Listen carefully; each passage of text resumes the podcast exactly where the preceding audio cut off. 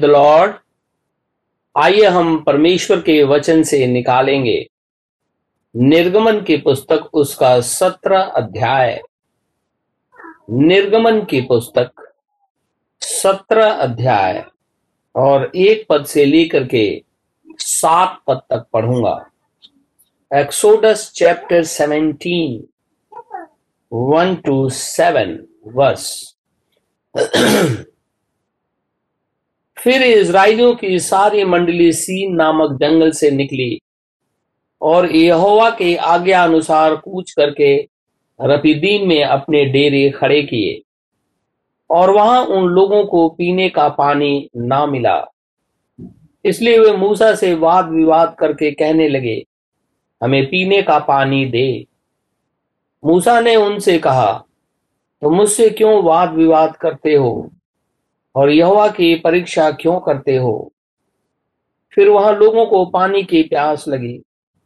तब यह कहकर मूसा पर बुड़बुड़ाने लगे, तू हमें बाल बच्चों और पशुओं समेत प्यासा मार डालने के लिए मिस्र से क्यों ले आया है?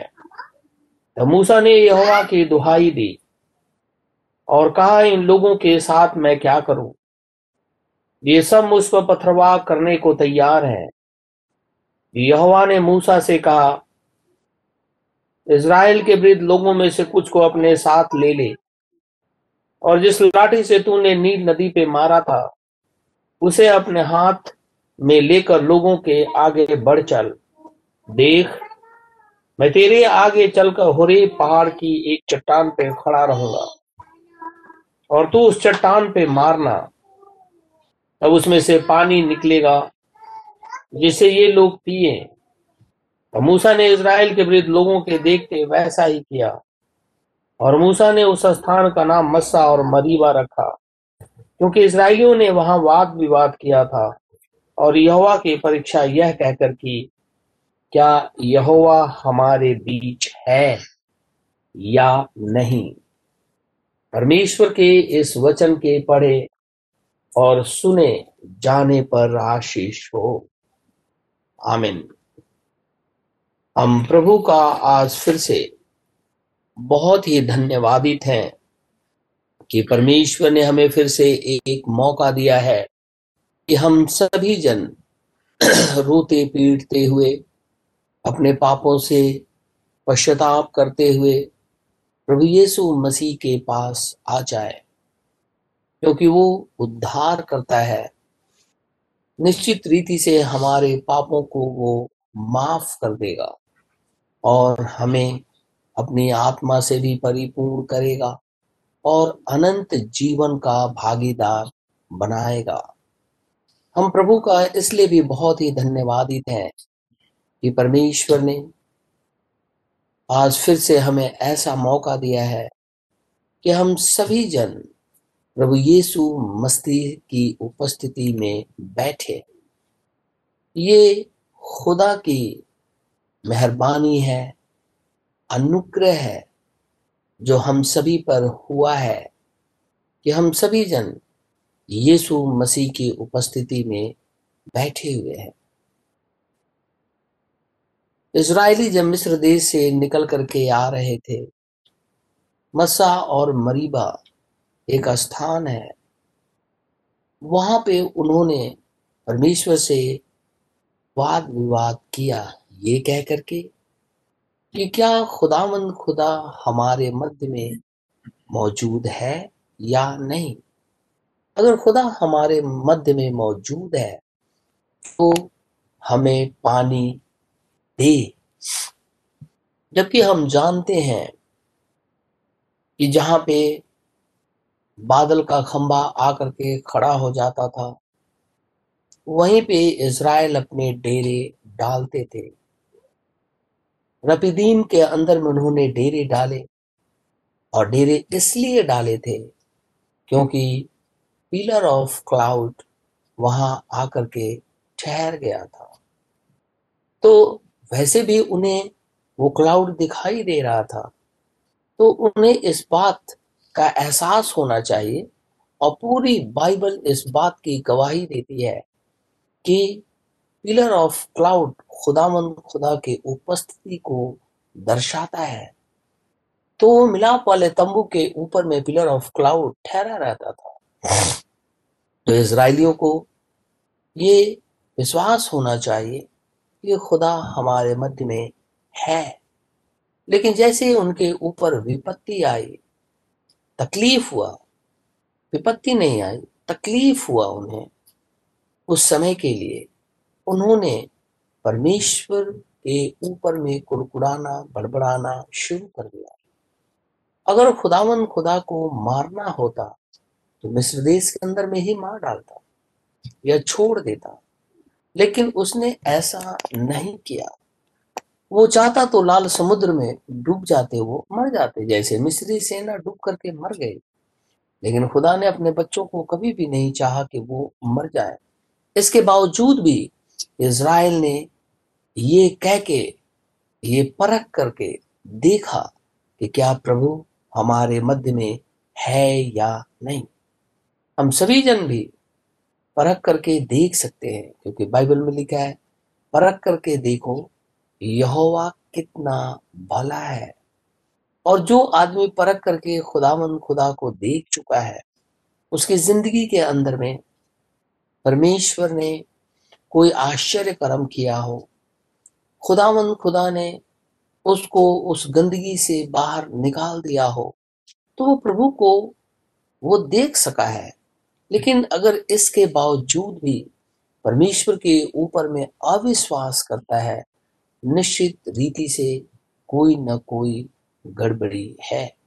गड़बड़ी एक ही होती है कि दूसरी आत्मा, अर्थात लुसीफर की सेना की कोई भी एक आत्मा आकर के उस मनुष्य को भकाती है और वो मनुष्य परमेश्वर से फिरने लगता है। सारी चीज़ें देखने के बाद भी फिरने लगता है। ये एक दुखद समय होता है उसके लिए। इसराइली जब कनान देश के अंदर में आ गए, जो इसराइल देश आज कहलाता है तो वहाँ खुदा ने कहा था, तुम लोग वहाँ कनानियों, गिरगासियों, यबूसी, हीतियों मोरियों की तरह कार्य मत करना और ना ही उनके देवी देवताओं की उपासना करना। उनको तुम बाहर निकाल देना। और खुदा ने अभी हमने देखा था कि कहता है कि अगर तुम्हारे देवी देवता ही बड़े हैं तो वो तुम्हें इन मिधानियों और अमलिकियों से छुड़ा दे। लेकिन ऐसा संभव नहीं है। लेकिन इसराइली जब उस देश के अंदर में आए तो उन्होंने इसकी पूजा करना शुरू कर दी। खुदा को उन्होंने छोड़ दिया। लेकिन परमेश्वर ने इफ्ता के द्वारा उसे छुड़ा दिया। और इसबान, एलोन और अब्दोन, इन सब के द्वारा खुदावन, खुदा ने इज़राइल को हमेशा छुड़ाता रहा है। यहाँ तक कि तोला और याइर के द्वारा भी खुदामंद खुदा ने इज़राइल को छुड़ाया और इज़राइली फिर से परमेश्वर की तरफ़ हो गए। लेकिन समय के बीतने पर वो वापस उसी जगह को चले जाते थे, जिससे खुदा नाराज़ होता था। आज हम देखेंगे कि फिर से इज़राइली लोग मूर्ति पूजा के अंदर में चले गए। फिर से उन लोगों ने वही काम करना शुरू किया। जिसको खुदावन खुदा ने मना कर दिया था। और जब ये इसराइली परेशान हो गए, तब परमेश्वर का दूत मानो एक इसराइली है, उसको कोई बेटा बेटी नहीं था, और वो इसराइल के अंदर में रहता था और उसकी पत्नी को स्वर्गदूत आकर के दर्शन दिया और दर्शन दे करके कहने लगा कि मैं खुदावन खुदा का दूत हूँ और तुझे एक पुत्र उत्पन्न होगा। और जब वो पुत्र तुम्हारी कोख के अंदर में हो तो तुम कभी भी दाखरस या दाख मधु या कोई भी अशुद्ध वस्तु मत खाना, क्योंकि वो बाई बर्थ नाजिर होगा। हम बाइबल से निकालेंगे न्यायों की पुस्तक तेरह अध्याय। जजेस चैप्टर थर्टीन न्यायों की पुस्तक। तेरह अध्याय। एक पद से मैं कुछ पद तक पढ़ूँगा। इसराइलियों ने फिर यहोवा की दृष्टि में बुरा किया। इसलिए यहोवा ने उनको पलिस्तियों के वश में चालीस वर्ष के लिए फोर्टी ईयर्स चार सौ साल तो मिस्र के अंदर में गुलाम थे। उसके बाद में कनान देश के अंदर में जब आए तो बार बार गुलाम होते थे और गुलामी का केवल एक ही कारण था, उन्होंने खुदा को त्याग दिया। आज भी कलेसिया का गुलामी का केवल एक ही कारण है। कलिसिया परमेश्वर को त्याग देती है। परमेश्वर वो सर्वशक्तिमान खुदावन खुदा, जिसने आकाश को बनाया, पृथ्वी को बनाया और मनुष्यों को बनाया। वही मनुष्य परमेश्वर की उपासना ना करके किसी अन्य की उपासना करना शुरू कर देता है। परमेश्वर ऐसे लोगों को छोड़ देता है। बाइबल में लिखा है, अगर तू ढीठ पना करेगा और बार बार खुदावन खुदा तुझे समझाए और तू बार बार ठीक बना करे तो परमेश्वर तुम्हारे मन के ऊपर में तुम्हें छोड़ देगा। ताकि तुम बुरा करो, क्योंकि खुदा हर बार हर बार मनुष्य के ऊपर में अनुग्रह उंडेलता है। इसके बावजूद भी मनुष्य परमेश्वर के अनुग्रह को नहीं देता और लेता भी है तो बाद में चल करके मुकर जाता है। तो खुदा कहता है कि जो बार बार डांटे जाने पर भी हट करता रहता है, वो नाश हो जाएगा। और खुदावन खुदा का वचन रोमियो की पत्री में कहता है कि अगर तुम अपने पापों से नहीं फिरते हो और परमेश्वर के विरोध में बार बार काम करते हो तो परमेश्वर तुम्हारे निकम्मे मन पे तुम्हें छोड़ देगा। इसराइलियों ने जब परमेश्वर को छोड़ दिया तो ये चालीस साल गुलामी में चले गए। जब कलिसिया खुदा को छोड़ देती है, तब कलिसिया भी गुलामी के अंदर में चली जाती है। और ये गुलामी आत्मिक है। लुसीफर की सेना राज्य करने लगती है उस व्यक्ति के अंदर में, जो परमेश्वर को छोड़ दिया है। और लिखा है कि दानियों के कुल का सोरावासी मानोह नामक एक पुरुष था, जिसकी पत्नी के बांझ होने के कारण कोई पुत्र न था। इस स्त्री को यहोवा ने, यहोवा के दूत ने दर्शन देकर कहा, सुन, बांझ होने के कारण तेरा बच्चा नहीं, परंतु अब तू गर्भवती होगी और तेरा बेटा होगा। इसलिए अब सावधान रह कि ना तो तू दाख मधु या और किसी भांति की मदिरा पिए, और ना कोई अशुद्ध वस्तु खाए, क्योंकि तू गर्भवती होगी और तेरे एक बेटा उत्पन्न होगा, और उसके सिर पर छुरा ना फिरे, क्योंकि वह जन्म ही से परमेश्वर का नाजिर रहेगा, और इसराइलियों को फलिस्तियों के हाथ से छुड़ाने में वही हाथ लगाएगा। दूत ने आकर के उस स्त्री से ये सारी बातें कह दी। चालीस साल गुलामी के बाद अब फिर इज़राइली रोने लगे थे और परमेश्वर की दुहाई देने लगे थे। तब परमेश्वर ने अपने दूत को भेजा। अब वो दूत आकर के मानो की स्त्री से बातचीत करने लगा और कहने लगा, तू गर्भवती होगी और तेरे कोख में जब ये बच्चा होगा तो किसी भी तरीके के दाखरस या दाख मधु को नहीं पिएगी। अब जानते हैं, मैं भी जानता हूँ। बहुत से स्त्रियाँ शराब पीती हैं, पुरुष भी पीते हैं, और प्रेगनेंसी के अंदर में भी लोग शराब पीते हैं।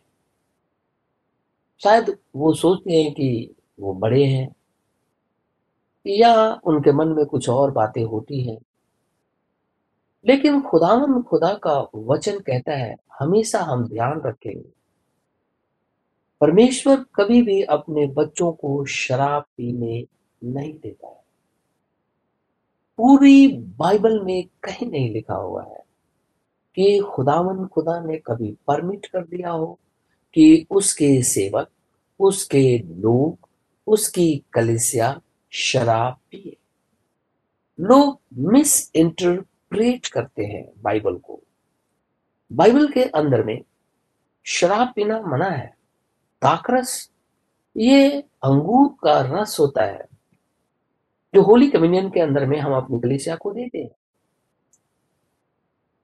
मैं उस कलेसिया की बात नहीं कर रहा जो बाहर से खरीद लेते हैं। क्योंकि जो बाहर से खरीद करके रखते हैं, उसके अंदर में तरह तरह की चीज़ें मिलाई जाती है प्रिजर्वेटिव मिलाया जाता है। और फिर वो कलेसिया को देते हैं, लेकिन हमारी कलेसिया जानती है कि हम लोग दाखरस बनाते हैं और फिर वो कलेसिया को देते हैं। तो दाखरस अंगूर का रस होता है, लेकिन उसी दाखरस के अंदर में अगर मसाला मिला दिया जाए या कोई और चीज़ मिला दी जाए तो वो अब दाखरस नहीं, अब वो दाख मधु है। स्ट्रॉन्ग वाइन है वो। और बाइबल स्ट्रॉन्ग वाइन पीने के लिए मना करती है। इसीलिए कोई भी भाई और बहन, मैं चाहूँगा, अगर वो शराब पीता है या पीती है तो आज के बाद ऐसा ना कर। क्योंकि खुदावन खुदा के लोग शराब नहीं पीते। कुछ भी तर्क आप इसके ऊपर ना दें। अगर आपको नहीं पता है तो केवल ये जाने कि शराब नहीं पीना चाहिए। और बाइबल मना करती है। और होशे नबी की पुस्तक में लिखा हुआ है, शराब और वेश्यापन, ये दाख मधु, ये सारी चीज़ें जो है, मनुष्य को भ्रष्ट करती है। क्योंकि विचार करने वाली आत्मा समा जाती है तो मनुष्य शराब पीता है या गंदगी करता है। इसीलिए जब स्वर्गदूत आया तो अब वो खुदा के तरफ़ से वो बच्चा जन्मे को है। और जब वो बच्चा जनने को है तो अब ये सोचिए कि बच्चा पैदा होगा, फिर जवान होगा, उसके बाद छुड़ाएगा इसराइल। क्योंकि बचपन में तो वो छुड़ा नहीं सकता। तो खुदावन खुदा का वचन कहता है कि तू ना दाख मधु पीना, ना किसी भांति की मदिरा पीना और ना कोई अशुद्ध वस्तु खाना। आप जानते हैं अशुद्ध वस्तु किसे कहते हैं? मैं एक उदाहरण देता हूँ आपको। बाइबल के अंदर में इसराइली जब सीने पर्वत के पास आए और परमेश्वर ने इसराइल को व्यवस्था दिया और उस व्यवस्था के अंदर में परमेश्वर ने खाने की भी व्यवस्था दी कि हमारे बच्चे क्या खाएँगे और क्या नहीं खाएँगे।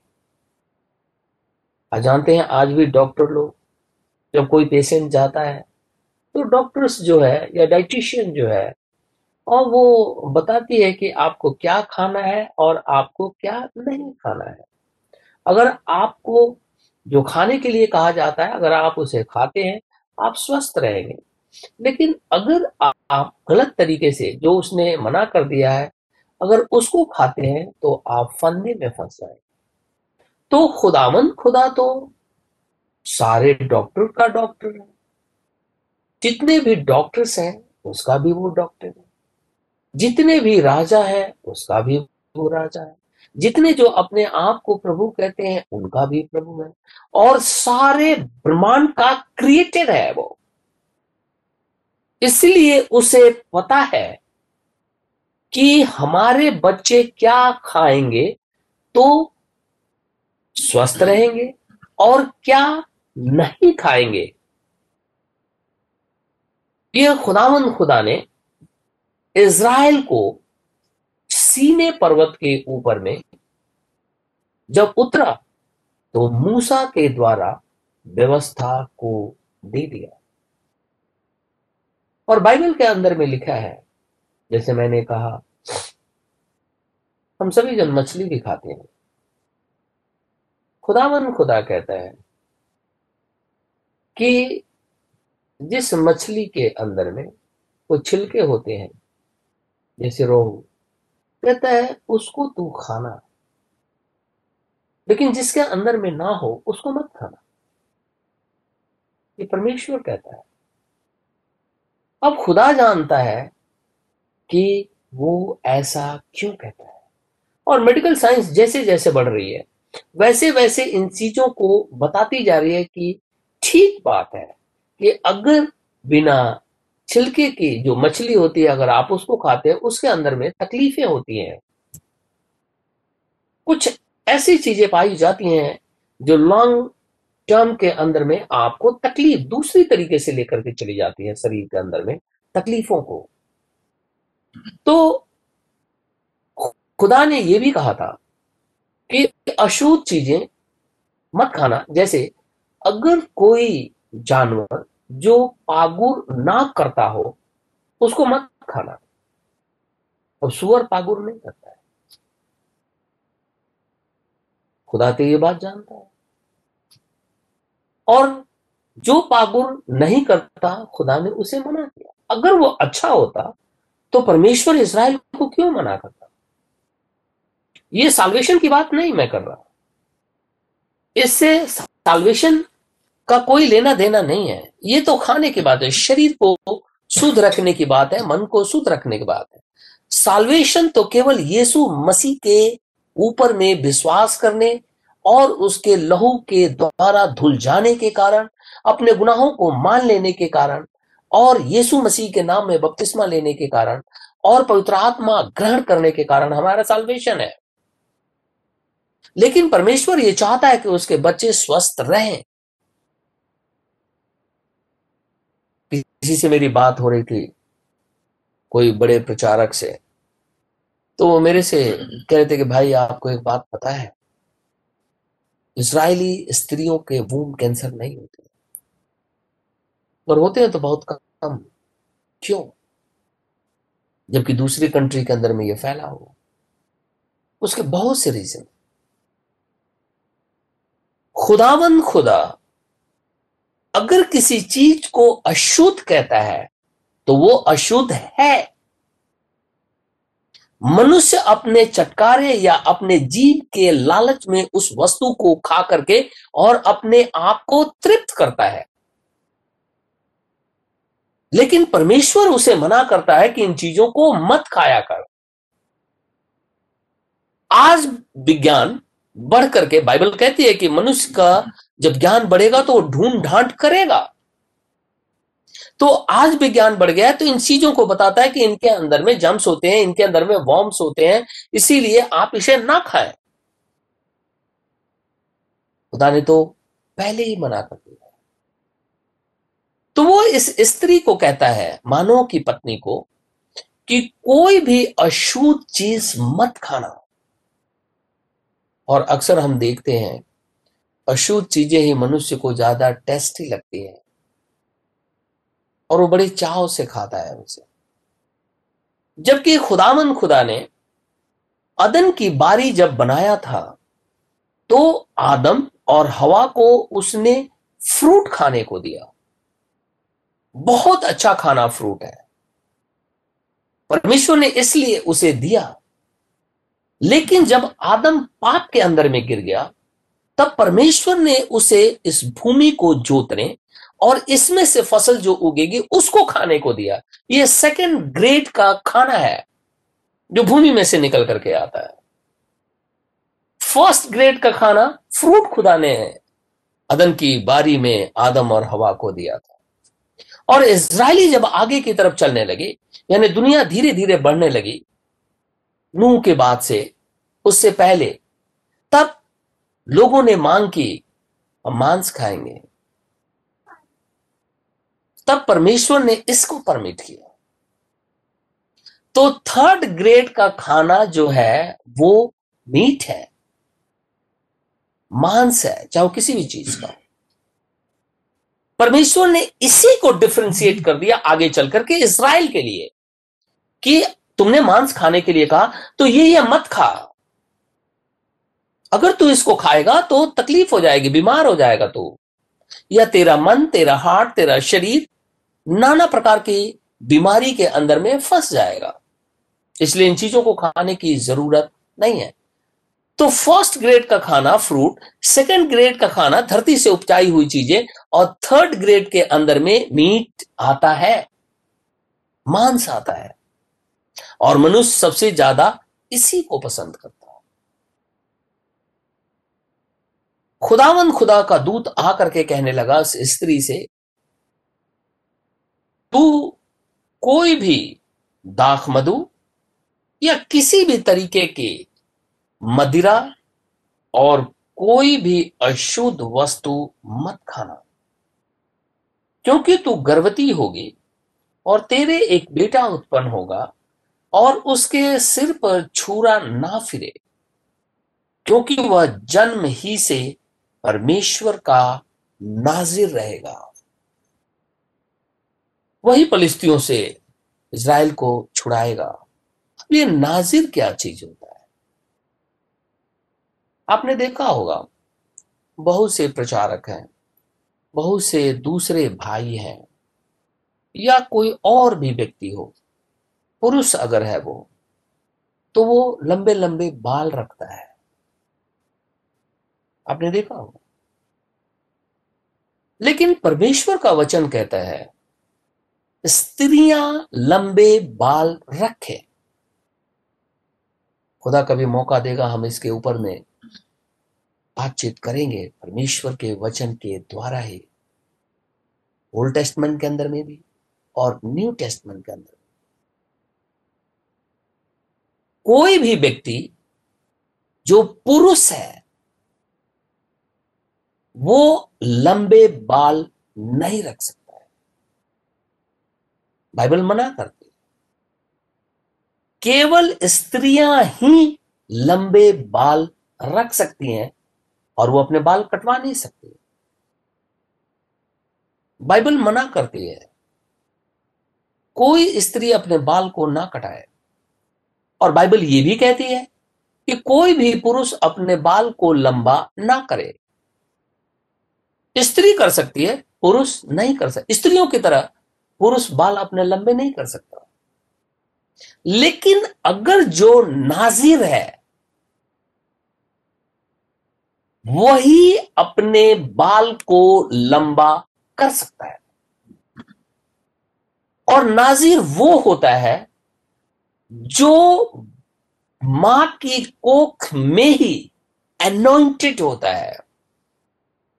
वो नाजिर है। और यहाँ पे जो बच्चा पैदा होगा, दूत ने पहले ही आकर के कह दिया था, ये नाजिर होगा और इसके सिर पे कभी भी छुरा मत फिरवाना। यानी इसके सिर के ऊपर में कभी भी, जैसे हम लोग बच्चों को बाल काट देते हैं, छुरा फेर करके मुंडी के ऊपर से सारे बाल निकाल देते हैं, सिर के ऊपर से चिकनी सिर हो जाता है, कहता है, कभी भी ऐसा कोई भी ना करे। लेकिन आज हम देखते हैं कि कोई भी पुरुष अपने बाल को लंबे रख लेता है और मसीही लोग रखते हैं, शायद उनको बाइबल नहीं पढ़ते। यह अफसोस की बात है कि वो बाइबल भी नहीं पढ़ते, ना ओल्ड टेस्टमेंट पढ़ते हैं, ना न्यू टेस्टमेंट पढ़ते इसीलिए उनको कोई ये बात पता नहीं है और ना ही कलिसिया के अंदर में उन्हें कभी इन बातों को सिखाया गया। लेकिन देखिए, यहाँ ये स्वर्गदूत आकर के कह रहा है, कह रहा फिर से मैं पढ़ता हूँ, क्योंकि तू गर्भवती होगी और तेरे एक बेटा उत्पन्न होगा और उसके सिर पर छूरा ना फिरे। यानी जैसा वो बाई बर्थ जन्म लिया है और जैसा भी उसका बाल है, वैसे ही वो बढ़ेगा। कौन? नाजिर। अगर कोई दूसरा बढ़ाता है तो बाइबल कहती है, ये इस पुरुष के लिए शर्मिंदगी है। और अगर स्त्री बाल कटा लेती है तो कहता है वो स्त्री के लिए शर्मिंदगी है। इसीलिए स्त्री अपने बाल को बढ़ाए और पुरुष अपने बाल को कटाए। लेकिन अगर वो पुरुष नासिर है तो अपने बाल को बढ़ाए रखे। एक वर्ष मैं निकालूँगा गिनती की पुस्तक। उसका छ अध्याय गिनती की पुस्तक और उसका छ अध्याय और एक पद से मैं पढ़ता हूँ। गिनती की पुस्तक छ अध्याय एक पद से। लिखा है फिर यहोवा ने मूसा से कहा इसराइलियों से कह कि जब कोई पुरुष या स्त्री नाजिर की मन्नत, अर्थात अपने को यहोवा के लिए न्यारा करने की विशेष मन्नत माने, तब वह दाख मधु और मदिरा से अलग रहे। वह न दाख मधु और न मदिरा का सिरका पिए और न दाख का कुछ रस भी पिए, वरन दाख ना खाए, चाहे हरी हो, चाहे सूखी हो। जितने दिन वह न्यारा रहे, उतने दिन तक यह बीज से ले छिलके तक। जो कुछ दाखलता से उत्पन्न होता है, उसमें से कुछ ना खाए। फिर, जितने दिन उसने न्यारे रहने की मन्नत मानी हो। उतने दिन तक वह अपने सिर पर छुरा ना फिराए, और जब तक वे दिन पूरे ना हो, जिनमें वह यहोवा के लिए न्यारा रहे, तब तक वह पवित्र ठहरेगा और अपने सिर के बालों को बढ़ाए रहे। आगे हम अपने घरों में पढ़ लेंगे। अगर कोई नाजिर है तो वो अपने बाल ना कटवाए, ना ही अपने सिर पे कभी छूरा फिरवाए। लेकिन अगर वो नाजिर नहीं है, वो छूरा फिरवा सकता है या कटवा सकता है। अगर उसने ये भी मन्नत मान ली हो कभी, खुदा से हमने मन्नत के लिए कल बात मैं कर रहा था, हमेशा हर चीज़ का ध्यान रखेंगे। अगर उसने मन्नत मान ली खुदा के सामने तो उस स्थिति के अंदर में भी वो अपने बाल को नहीं कटवा सकता। छुरा भी नहीं फिरवा सकता। वो मुंडी नहीं हो सकता। यहाँ तो मानो की पत्नी से खुदावंद खुदा का एंजिल आकर के ये बात कह रहा है कि तेरे कोक के अंदर में जो बच्चा है ना, वो नाजिर होगा। तो परमेश्वर पहले ही ये बात कह दिया है।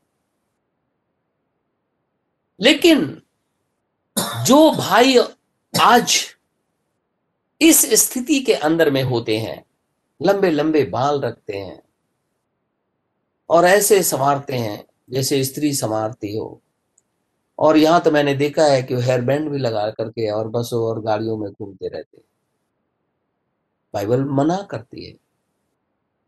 क्योंकि वो नाजिर नहीं है, इसलिए वो स्त्रियों की तरह ना बिहेव करे। अगर कोई पुरुष स्त्री की तरह बिहेव करने लगे तो आप क्या समझते हैं? उसके अंदर में जो आत्मा है ना, वो गलत समा गई उसका बिहेवियर चेंज हो रहा है। खुदा ने उसे मेल बुलाया लेकिन वो फीमेल की तरह एक्ट कर रहा है, यानी उसके अंदर में कुछ समा गया है। उसके हृदय के अंदर में कोई आत्मा समा गई है, जो उसे दूसरी तरफ़ लेकर के जाती है। और अगर स्त्री के अंदर में कोई ऐसी आत्मा समा जाए तो वो पुरुष की तरफ़ बिहेव करने लगती है। बाइबल इसको भी मना करती है। खुदावंद खुदा हर एक चीज़ को क्या बुरा है क्या भला है अपने बच्चों को बताता है? अगर हम खुदावन खुदा के बेटे और बेटियाँ हैं तो हमें परमेश्वर की आज्ञा माननी चाहिए। और जब आप उसे मानेंगे तो आप देखेंगे कि आप एकदम स्वस्थ भी हैं और सब कुछ आपका ठीक है। लेकिन अगर कोई स्त्री पुरुष की तरह करने लगे, आप एकदम जान जाइए, उसके स्प्रीट में प्रॉब्लम हो रही है। कोई दूसरी आत्मा बार बार जाकर के स्ट्राइक कर रही है उसको। इसीलिए स्त्रियाँ बाल कटवा देती हैं। और उनको कोई सिखाता नहीं है। लेकिन खुदावन खुदा का वचन कहता है, अगर नाजिर हैं तो हम ऐसा ना करें। आप देखे हैं बहुत से सेवक नहीं करते, शायद वो नाजिर हैं। आप जानते हैं, नाजिर के अंदर में परमेश्वर की आत्मा पहले से ही होती है। खुदावंद खुदा उसके माध्यम से कलिसिया को भी छुड़ा देता है। अगर यहाँ तो देश को छुड़ाना था, वो कलिसिया को या किसी व्यक्ति को छुड़ा देता है। लेकिन आज तो लोग इसे फ़ैशन में काउंट कर लेते हैं। परमेश्वर के वचन को तो जानते ही नहीं हो और लिखा हुआ है कि और इसराइलियों को फलिस्तियों के हाथ से छुड़ाने में वही हाथ लगाएगा। अगर वो नाजिर बना रहेगा, तब इसराइल को छुड़ा देगा। अगर वो परमेश्वर की आज्ञा को तोड़ देगा, अपने बाल को कटवा देगा तो फिर वो नाजिर नहीं है। उसकी सामर्थ खुदामंद खुदा से हट जाती है। लिखा है, क्योंकि तू गर्भवती होगी और तेरे एक बेटा उत्पन्न होगा और उसके सिर पर छूरा ना फिरे, क्योंकि वह जन्म ही से परमेश्वर का नाजिर रहेगा और इसराइलियों को फलिस्तियों के हाथ से छुड़ाने में वही हाथ लगाएगा।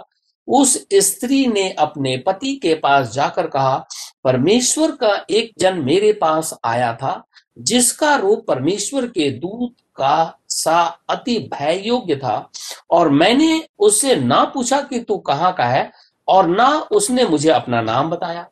परंतु उसने मुझसे कहा, सुन, तू गर्भवती होगी और तेरे एक बेटा होगा, इसलिए अब ना तो तू दाख मधु या और किसी भांति की मदिरा पीना और ना कोई अशुद्ध वस्तु खाना, क्योंकि वह लड़का जन्म से मरण के दिन तक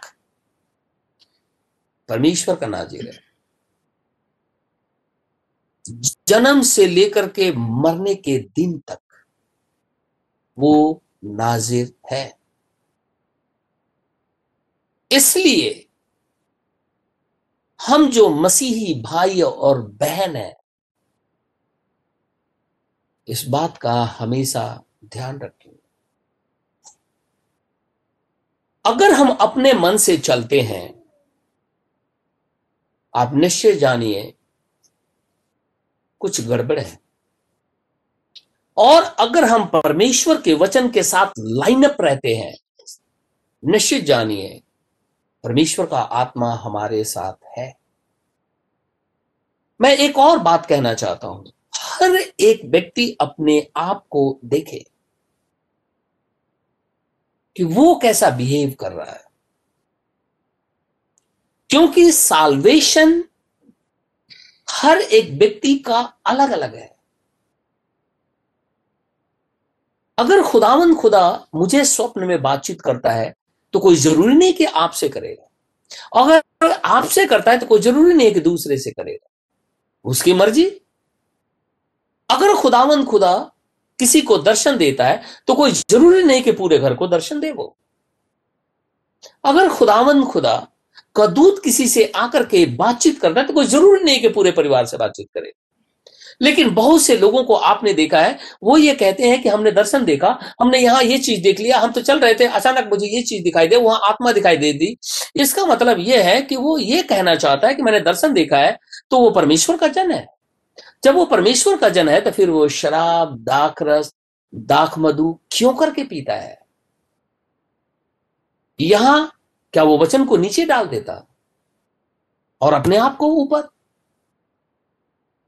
इसलिए मैं ये चाहूँगा कि कोई भी भाई और बहन अगर पुरुष है और वो नाजिर नहीं है, अपने सिर के बाल ना बढ़ाए। और अगर वो मन्नत के अंदर में आया है तो मन्नत के अंदर में जितने दिन तक के लिए वो ऐसा खुदा से मन्नत मानी है तो उतने दिन तक ही वो अपने बाल को बढ़ा सकता है। कोई स्त्री भी ऐसा काम ना करे, वो अपने बालों को ना कटाए, क्योंकि परमेश्वर का वचन कहता है, स्त्री के जो बाल दिए गए हैं, वो उसकी शोभा के लिए दिए गए हैं। उसका ऑनर है वो। खुदा ने इसीलिए उसे दिया है। तो परमेश्वर अगर कोई चीज़ देता है, अगर मनुष्य उसे नकार दे और अपने आप को चलाक समझे, आप निश्चित जानिए कुछ गड़बड़ी है। खुदा हम सबको आशीष और बरकत दे। आमिन। दुआ करेंगे। धन्यवाद मेरे परमेश्वर। धन्यवाद मेरे खुदावंद खुदा। स्वर्ग और पृथ्वी के सृष्टि करता हमारे उद्धार करता प्रभु यीशु मसीह, स्तुति, प्रशंसा और बड़ाई केवल तेरा ही हो। तो धन्य और पवित्र है। तो अनुग्रहकारी और विलंब से खूब करता है। तो अति महान प्रभु, परमेश्वर है। हम तेरा धन्यवाद करते हैं प्रभु, कि हर एक चीज़ में तू अपने बच्चों को सिखाता रहता है, ताकि तेरे बच्चे उसे माने और हमेशा खुदा के पथ पे बने रहे। मेरे जीवित खुदावन खुदा तो रहम कर मेरे प्रभु, मेरे परमेश्वर, विनती और प्रार्थना करता हूँ। बाहर कोरोना फैला है। ऐसे समय में तेरे बेटे और तेरी बेटियाँ हॉस्पिटल के अंदर में जाते हैं, काम करते हैं या किसी और काम के लिए जाते हैं। या कहीं और नौकरी करने जाते हैं, या कहीं प्रभु जी रोजी रोज़गार के लिए बाहर निकलते हैं, अपने प्रिय जनों से मिलने को जाते हैं, अपनी जरूरतों को पूरा करने के लिए घर से बाहर निकलते हैं, या किसी और काम को लेकर के घर से बाहर जाते हैं, ऐसी स्थिति के अंदर में मैं चाहता हूँ कि हमारे चारों तरफ़ अपने अग्नि में दूतों का पैरा लगा, ताकि वायरस हमारे शरीर को छूने ना पाए। हम प्रभु यीशु मसीह के नाम में बचाए जाए। हे प्रभु, इज़राइल पे दया कर। यरूशलेम की शांति के लिए दुआ माँगता हूँ। वो तेरा पवित्र नगर है। तू उसकी सुधि ले। जीत खुदावंत खुदा, विनती और प्रार्थना करता हूँ। हमारे दिल्ली शहर, हमारे देश, वरन सारी पृथ्वी के ऊपर में रहन कर, ताकि लोग मरने से बच जाए। लेकिन हे प्रभु, मर्ज़ी भी तेरी ही पूरी प्रार्थना अपने उद्धार का यीशु नासरी के नाम से माँगता हूँ। इसे इसी घड़ी पूरा कर। आमीन।